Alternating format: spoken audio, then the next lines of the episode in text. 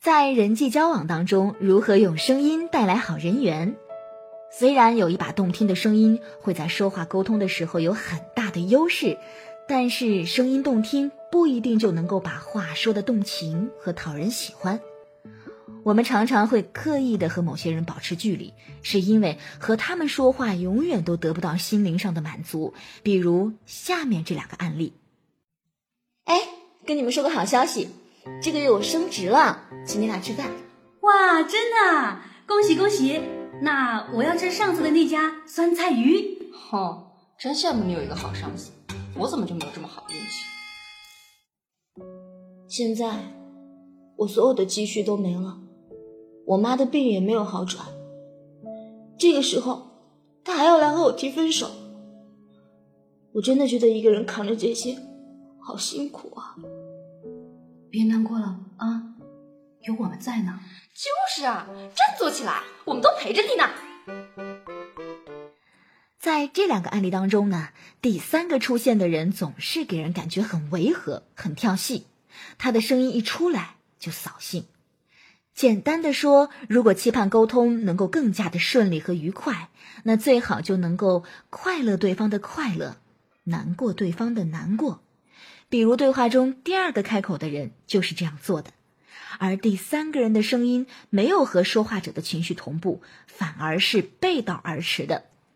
你开心的时候，他用平静的好像生气、嫉妒的声音低语的回应你；而你在难过的时候，他又不合时宜的兴奋的喊着鸡汤，久而久之呢，你就会觉得我跟这个人说起话来音阶和语调都不在一个频道上。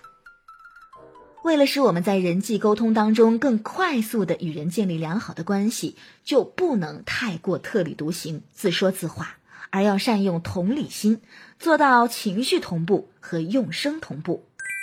想要让对方感受到我们的友好以及与他沟通的愿望，首先呢。我们和他的情绪步调就应该基本处在一个水平面上。我们当然不强求你和对方完完全全的一致，毕竟每个人都有独立的思想，有不同的生活背景，对相同的事情呢，也都会有着不一样的思维和情绪反应。但是在沟通的时候，我们要懂得换位思考，就算你想要说服对方，也不要从情绪上站在他的对立面。表现出你认为他是可笑的，或者是无理取闹的。我们应该先站在他的角度上，充分的理解他。比如这段影视剧中的素材：主动权全是他，我为什么这么被动啊，樊姐？爱情本来就是没有道理可言的，但是唯一的硬道理就是你情我愿，不然你还有什么办法？你再去跟踪他，只会让他更瞧不起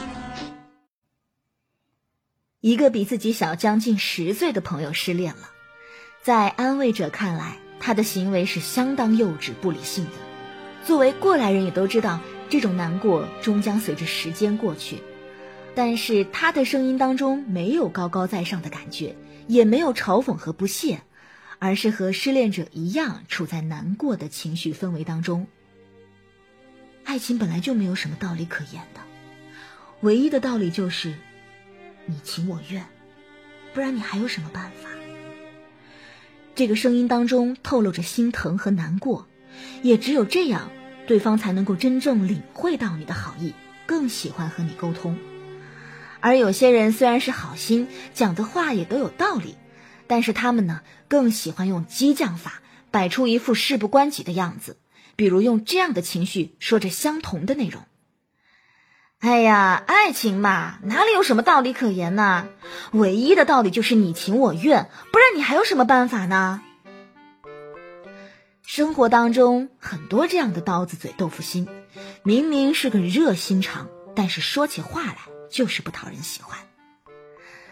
那有人就要问了，我怎么样和对方的情绪同步呢？或者问？难过、开心的情绪都是很明显的，我还好观察与他同步。那如果对方的情绪表现的并不明显，我在和他沟通的时候，我应该怎么去做呢？告诉你一个很有效的办法，就是观察他的呼吸，并且调整你的呼吸与他尽量同频。因为呼吸是一个人情绪的反射镜。为什么这样说呢？想想看，当我们的情绪发生变化的时候，我们生理上的呼吸是不是会首先改变起来？比如开心的时候，我的气息会非常的顺畅，会非常的充足；紧张的时候，我的气息会上提，会颤抖；难过的时候，我的气息会下沉，甚至会有一点堵郁；生气的时候，我的气息会非常的急促而且猛烈，等等。所以，如果对方气定神闲，呼吸的方式非常的舒缓，那你也不要过于的急促。而对方现在的情绪很开心，你就不要让自己的气息太慵懒、太深沉，而扫他的兴致。同样的道理，和小孩子说话，可以尝试把呼吸频率调得快一点，这样你的声音就自然会变成“哦，是这样的呀，那阿姨错怪你了”，而不是“哦，是这样的，那阿姨错怪你了”。老人的呼吸呢，是慢速深沉的。调整了呼吸后，你也会自然而然的放慢语速，那老人家听起来也就不会那么吃力了。当我们做到了情绪同步、呼吸同步，我们的用声上就和对方在音调和语速上保持基本的和谐了。我们再回到一开始的案例当中，还是说着同样的内容，但是当我们改变了说话的方式，我们看看三个人是不是能够回到同一个频道上了。哎。跟你俩说个好消息，这个月我升职了，请你们吃饭。哇，真的！恭喜恭喜！那我要吃上次的那家酸菜鱼。哇，真羡慕你有一个好上司，我怎么就没有这么好的运气？现在我所有的积蓄都没了，我妈的病也没有好转，这个时候她还要过来跟我提分手，我真的觉得一个人扛着这些好辛苦啊。别难过了啊，有我们在呢。就是啊，振作起来，我们都陪着你呢。这样的沟通，三个人之间才是和谐融洽的，更容易帮你获得一个好的人缘。那接下来呢，我们来探讨一下另一种情况：倘若我是场上的主角儿，由我来控场和带节奏，那我的声音应该如何呈现呢？很多人会面临说起话来情感平淡的问题，而站在听众的角度，人们也更喜欢听情绪充沛、立体生动的声音。更严重的情况是，说话者无法做到声心相连，心里想的和嘴上说的不是一回事儿。试想一下，如果你自己都无法用声音正确的展现你当下的真实情感，那又如何期待对方能够给你满意的回应呢？比如恋爱当中经常上演这样的桥段，女生质问男生：“你凶什么？”大多情况下，男生内心其实根本就没有不耐烦的情绪，仅是单纯的想为自己辩解，却突然拔高了音调，底气十足的喊着：“胡说，我哪有凶啊？”那女生就会认为这就是凶的表现，从而造成进一步的争吵。人们习惯把问题归结于男生不会说话。不懂得哄女生，但其实只要将语气放柔和，带着爱意说出同样的这句话：“胡说，我哪有凶啊？”那或许对方无理取闹的脾气就消掉一半了。有些时候，我们不小心引起了他人对自己意图的误解，往往问题就出现在语气上，因为声音所表现出的意图是超越字面的，语气比内容。更重要，就如同争吵时，女生垮着脸对男生说：“对对对，你说什么都对。”和男女热恋时，女生撒娇的跟对方说：“你真讨厌。”声音所传达的都不是字面上的意思，而是语气下的意思。你说话的语气，才是人们耳朵当中你当时的情感和态度。我们来拆分一下“语气”这个词。语是通过声音表现出来的话语，气是支撑声音表现出来的话语的气息状态。我们可以理解为语气等于话语加气息。刚才我们也说了，当人产生不同的情绪时，生理上的气息就会发生变化。那么在不同情绪气息下说出同等语句，自然是大不相同的。现在我们来尝试一个小练习，请你跟我一起尝试用不同的气息状态说出相同的文字内容，以传达出不同的鲜明的、强烈的情感。我们要练习的这句话是：“你为什么要这么做呀？”比如，我用爱的情绪来说，我将自己放在充满爱意的情绪下，我的呼吸是怎样的呢？一般是气徐声柔的，说起话来会给人以温和感，喉咙宽松，口腔也较为放松，永声自如，气息深长，出于轻软。你可以愉快的、松弛的叹一口气。你为什么要这么做呀？气息畅达，声音不会很用力，柔和的嘘声比较多，关键是。要带有微笑和温暖的感觉。我们再来试试恨的情感。这个时候的声音一般是气足声硬的，喉咙紧，气息猛而阻塞，好像忍无可忍，咬牙切齿，给人很浓的挤压感。你可以试一下，用力的吐出一口气来，然后重重的压在喉咙里和口腔里，口腔紧紧的带出这句话。你为什么要这么做呀？这个声音马力会比较足，有恨和怒的意味。最后，我们再来试试悲伤的情感。这时的语气是气沉声缓的，气息堵郁在胸口，欲言又止。你可以试一下，将一口气堵在胸口，再无力的颤抖的出来，带上这句话。你为什么要这么做呀？配上合乎情景的表情，这个情绪下的语气就出来了。想要更好的表达自己的真实情绪，除了要注意喜怒哀乐惊恐这些色彩，我们还得注意分量，也就是情绪的火候和度。比如在怒的方向上，就有不满、生气、愤怒等不同的等级。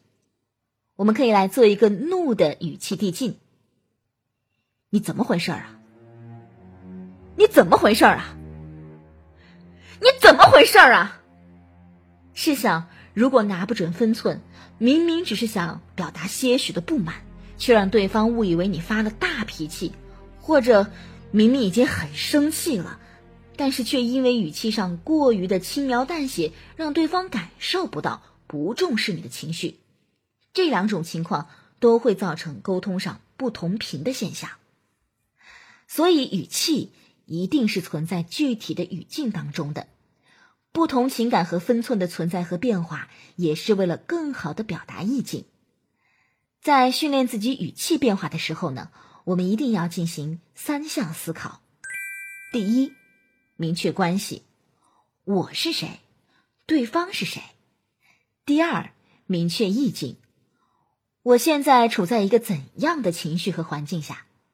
第三，明确目的。我说这句话是期盼达到一个怎样的效果？举个例子，相同的一句话，这件事情换做我们中的谁都会这样去做的。那现在呢？我是没有明确的语气的。如果我将刚才那三个问题带入进来：一，明确关系。倘若这句话是我对客户说的。第二，明确情境，我只是做了一件分内的工作，但对方却偏要重谢我。第三，明确目的，我要礼貌委婉的拒绝谢礼，并且以此表明团队整体的服务态度和质量。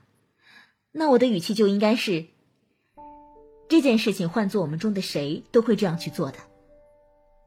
换一种情况代入，第一，明确关系。